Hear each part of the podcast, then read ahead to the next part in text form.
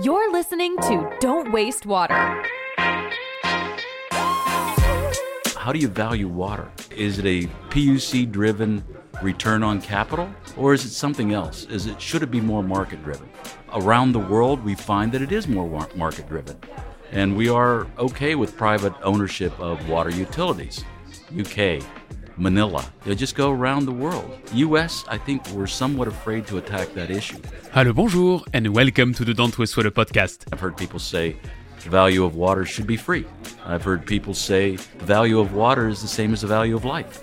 You know, somewhere in between is the right answer. I'm your host, Antoine Walter, and in today's episode, I'm delighted to welcome Damien Georgino as my guest. When you look at water usage, the largest single water user is agriculture by a factor of 10 to the next largest user, which is energy. And by a factor of 10 next is industrial. And then by a factor 10 less is residential users. So we focus on residential to fix the problem. Maybe there are some other ways to look at it that can fix the bigger use. Damien is partner at Womble Bond Dickinson. We worry about chips. 60% of the chips come from Taiwan. They're having their worst drought in 60 years. Wonder why there's a chip issue. Womble Bond Dickinson is the leading law firm that provides support to organizations operating within the fast moving, challenging, and dynamic energy, water, and food nexus.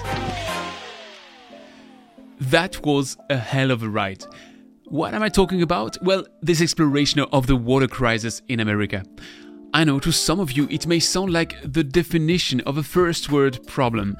Yet, when you look at the challenges that the wealthiest country on earth faces when it comes to water, you get a better sense of the global water riddle we have to solve.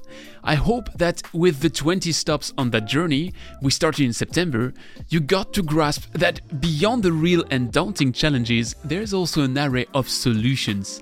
That it's not a lost battle at all, and that we can win it, assuming we align ourselves, put all the pieces of the jigsaw in place, and get the ball rolling at all levels. Now, I get it as well that it can be challenging to connect so many dots. Here's why I have a special offer for you.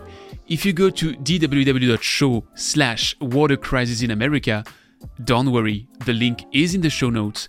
You can download a 104 pages cartoon that synthesizes what all my New York guests have told us over the past weeks, combined with the best insights from previous guests and literature review, with a bit of my own brain juice to do the jointing. 104 pages of a simple, down to earth cartoon that's taken me six months to write, design, and compile. 104 pages where you'll find all the protagonists you've heard on that microphone carefully pictured in a cartoon shape by my talented illustrator. So, what do I ask you in exchange of that download? Well, nothing. It's free, forever. What's the catch? Well, I hope you'll trust me if I tell you that there's absolutely no catch. I simply want that knowledge to go to as many people as possible. Now, if you want to help me in this endeavor, you can share the cartoon with whoever you think shall read it. And if you have a website, internet is about linking, so you could consider linking to the cartoon page from your resources section, your blog, or your media page. Whatever suits you, suits me, and brings us one step forward. Finally, if you don't like reading and prefer to listen to or watch the content of the cartoon, I've already released chapter 1 as a podcast on this podcast channel and as a video on my YouTube channel. Go check it out. Three more are in the making. My one man band is spinning its wheels to make it happen as fast as possible. That being said, we have a last leg in our interview journey to air today. That's my conversation with Damien. I swear you'll swiftly get why I thought it would be the proper one to close the series. We're revisiting some of the themes we already covered, like water fit for purpose or distributed approaches, but we're also framing it by looking at it from a different angle.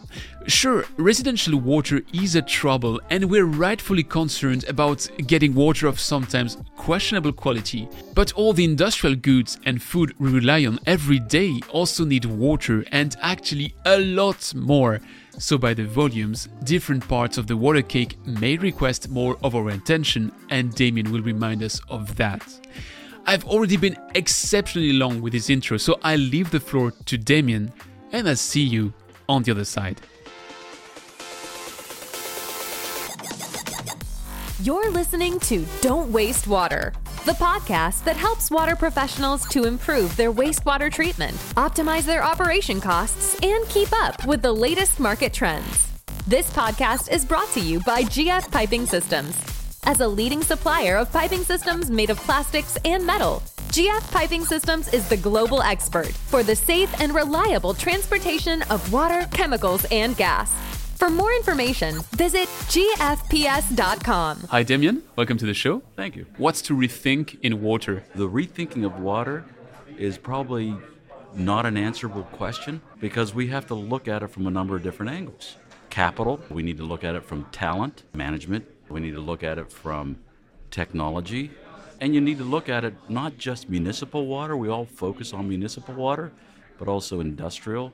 We need to look at the water energy nexus the water energy agriculture nexus. And so it's, it's a very complex problem, maybe even a multivariable equation or a, a simultaneous equation.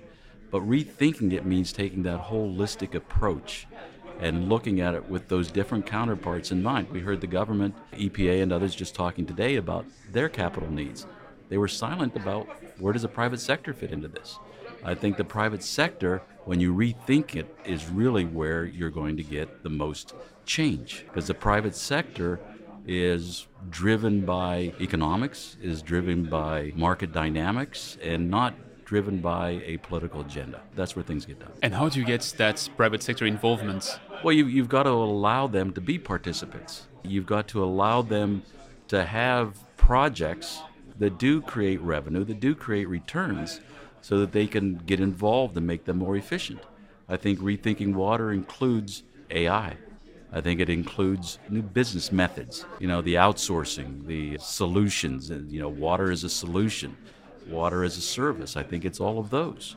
But the private sector has to be involved. The U.S. probably needs a trillion dollars of infrastructure in water Southeast Asia, I just heard, saw a report. Southeast Asia needs 36 trillion by 2035, I think it is. So that can't be done by governments alone. And with the advent of infrastructure funds, with the focus now in the investment community on water, I think it's a nice convergence of capital, technology, and need will really accelerate the growth of the industry, the focus on the sector. I think it's wonderful that people are now focusing on it, but now we have to do something about it. Previously, we had an opportunity to do something about it, but the focus wasn't there.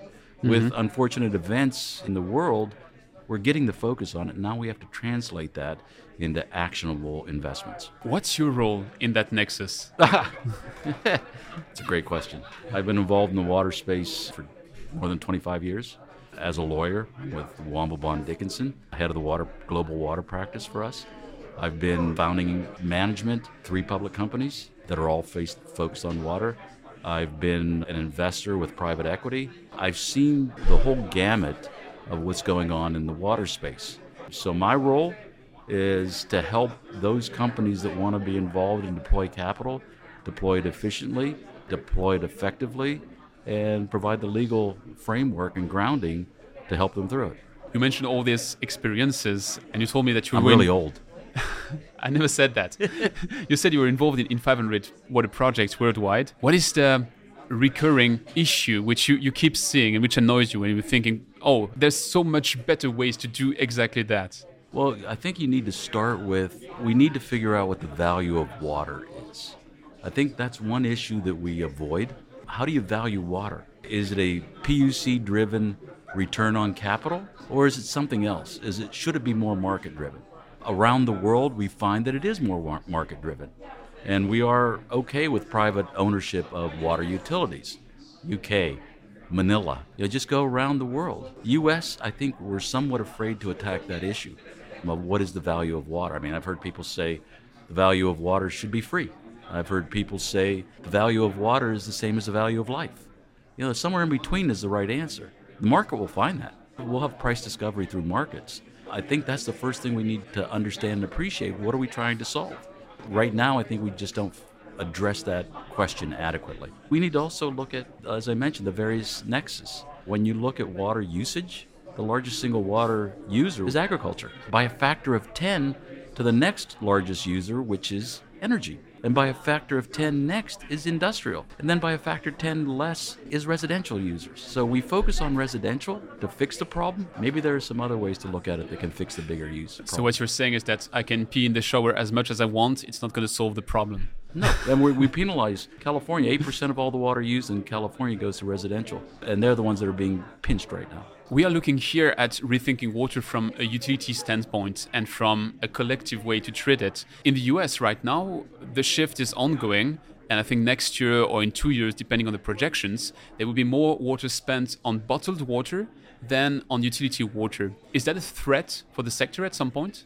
The real question is how should you deliver water? How should water be delivered? There are a number of opportunities out there that are called distributed water, where water is made locally. One of the issues utilities have, and by the way, the largest single cost of a utility is energy, a water utility is energy. Yet we have this one pass system. You bring water in, you treat it. Here in New York City, it comes from how many hundred miles away? You pump it up a 50 story building, it comes down and goes out into the river. You treat it and goes out into the river. That's really inefficient. You know, these tall 50 story buildings are small are small municipalities in a lot of areas. We need to think about treating locally and recycling locally. That gets you away from a lot of these other negative attributes of big systems. Interestingly, and this is a very abstract concept, but when you look at the energy grid about 15 or so years ago, if you need more power, you built bigger power stations or more power stations and bigger distribution lines. Then all of a sudden, with the advent of technology and deregulation, you ended up with microgrids that then turned into distributed energy. If you look at what's going on right now, and you used AI to get there, but right now the water systems are unknowing. Not that they're not intelligently designed, it's just you don't know what's going on. And there's nobody converting that information into actionable information that you can use to change your system. You're now getting to the point where you can take that and push it to a distributed water model with AI and with other technologies that are coming out so that you can actually create a model that doesn't rely on mega systems. Don't take me wrong, I'm a big proponent of distributed systems, but when I listened to the keynote by Seth Siegel this morning, who explains how there's 52,000 water utilities, and the solution might be to go distributed, that might be resulting in even more facilities, even more infrastructures, not the big pipes in between, mm. but more smaller scale solutions on the local scene, aren't we running into more problems if we go distributed? Because the system is already pretty fractioned and we would be fractioning the fraction system. Well, again, go back to when I look at distributed water, you're focusing entirely on residential, and he's talking about residential. The 53,000 are municipal systems. Again, most of the water may be in industrial. You know, look how much water is used in food and beverage, in farming. So when you look at it from that standpoint, it's a little bit different lens Absolutely. that you're looking through. So when, if your only focus is municipal, you're missing the largest piece from a volume standpoint. Absolutely. So, uh, you know, again, it depends on which way you want to go. You look where the, a lot of the pollution is coming from. I think from a municipal waste system, we actually do a pretty good job. There's some the systems need upgraded, and there are new technologies to help maintain those systems, but that's not the volume. And you look at where the wastes are coming from. Some of the wastes are not coming from a municipal system. The agriculture system is always the difficult beast to catch because it's 70% of the of the water usage worldwide, but it's also the water which is quite hard to, to, to recycle and to mm. reuse. So let's look at the 20% in between, so the industrial water. For a long time, treating wastewater for industrials would be a cost to be in business. You had to do it because of regulations. And now, with the water scarcity in your realm, there's an economy of scale. I mean, there's improved resilience in the system when you're starting to mm. deal with your water in a positive manner. And that creates the business model you were alluding to the water as a service, wastewater as a service. How far are we in that transformation of the industrial sector when it comes to water? I think it is be it is accelerating. Pick an industrial system. I don't care if it's a, a chip manufacturer, which by the way we, we worry about chips. 60% of the chips come from Taiwan. They're having their worst drought in 60 years. Wonder why there's a chip issue. When you look at the industrial side of it, it is accelerating. And you need to think of it this way a, an industrial user can deploy capital for its wastewater system, but its wastewater system is oftentimes a cost center and they have to comply with their permit, their effluent discharge permit. And so you're negotiating with what that discharge permit limits are, but your solution is probably a low cost solution. I just want to be able to meet my permit levels. When you now look at industrial outsourcing, for example, where you can take a whole system, how much ever capital is, I, I recall that 15% of a chip plant is in water. You take that capital off of their table, put it on somebody else's table, and they run their system for you. You don't have to worry about deploying that capital. It's now an operating expense on a long term contracted basis. You take it away from, I have to worry about this system from an operating standpoint, to a CFO type decision as far as mm. whether to outsource or not.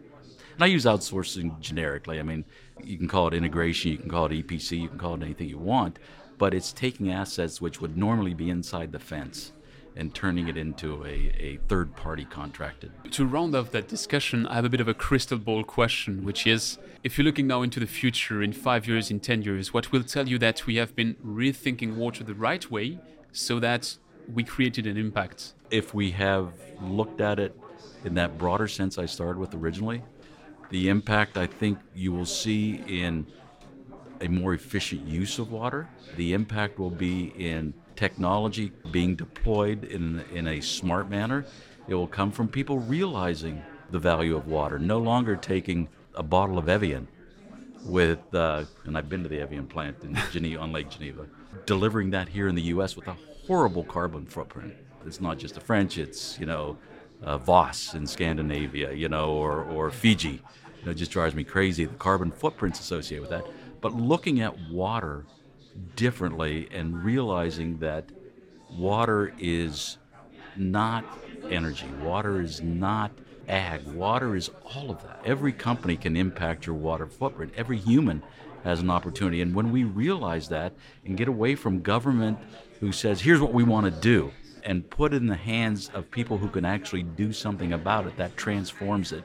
I think that that will be where we see the result. The result will be more thinking about water, not just here's a glass of water, but understanding how it got here, understanding the usage of water in making clothes, understanding the usage of water when you're making chips, understanding where water comes into play with agriculture. I, th- I, don't think we, we think that way. I think we think in episodic terms right now Jackson, Mississippi, Puerto Rico, uh, you know, a storm in Puerto mm-hmm. Rico. We don't need to think of it as an episode that, oh my God, this is the big issue. It is a continuum, and that continuum in the next five years hopefully will make people recognize and understand what it takes to get water or what it takes to manufacture anything from clothes to chips. Brilliant. well, to to conclude, I have a couple of rapid fire questions for you. Sure. So, the first one is what is the most exciting project you've been working on and why? Boy, I've got a, as a lawyer, I see a lot of projects. They're all very interesting. The most exciting one, now here's, here's something for you going back to the textile industry. I've got a client right now who rejuvenates textiles, fibers, turns them back in, uh, into virgin. Most uh, textile manufacturing and clothing manufacturers very water intensive. Her recycling, and it's a 360 closed loop system, uses 96% less water. Wow. And 90, 90% less energy. So if you want to look at the future of water, it's not just water as delivery, it's what about everybody else's use of water? She's using 96% less water. So that's, I really am excited about that project. What is the trend to watch out for in the water sector? Integrators, you may have your own proprietary technology, but you bring in everybody else's and you sit on top of it and finance it and have a monthly fee that's a long on a long-term contracted basis. I think that's a very exciting part. It's uh, as one manager told me, it was uh, instead of having to deal with all these different pieces of equipment that have to be coordinated and one person blaming the other, this is the old uh, one throat to choke model. Damien, it's been a pleasure. Thanks sure. a lot and enjoy the rest of the conference. Enchanté.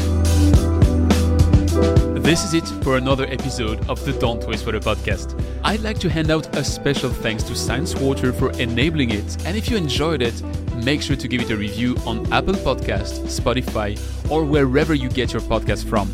I don't know if I deserve five stars, but my guest surely does. Do it now, tell it to your friends, and I'll be back very soon with the next interview.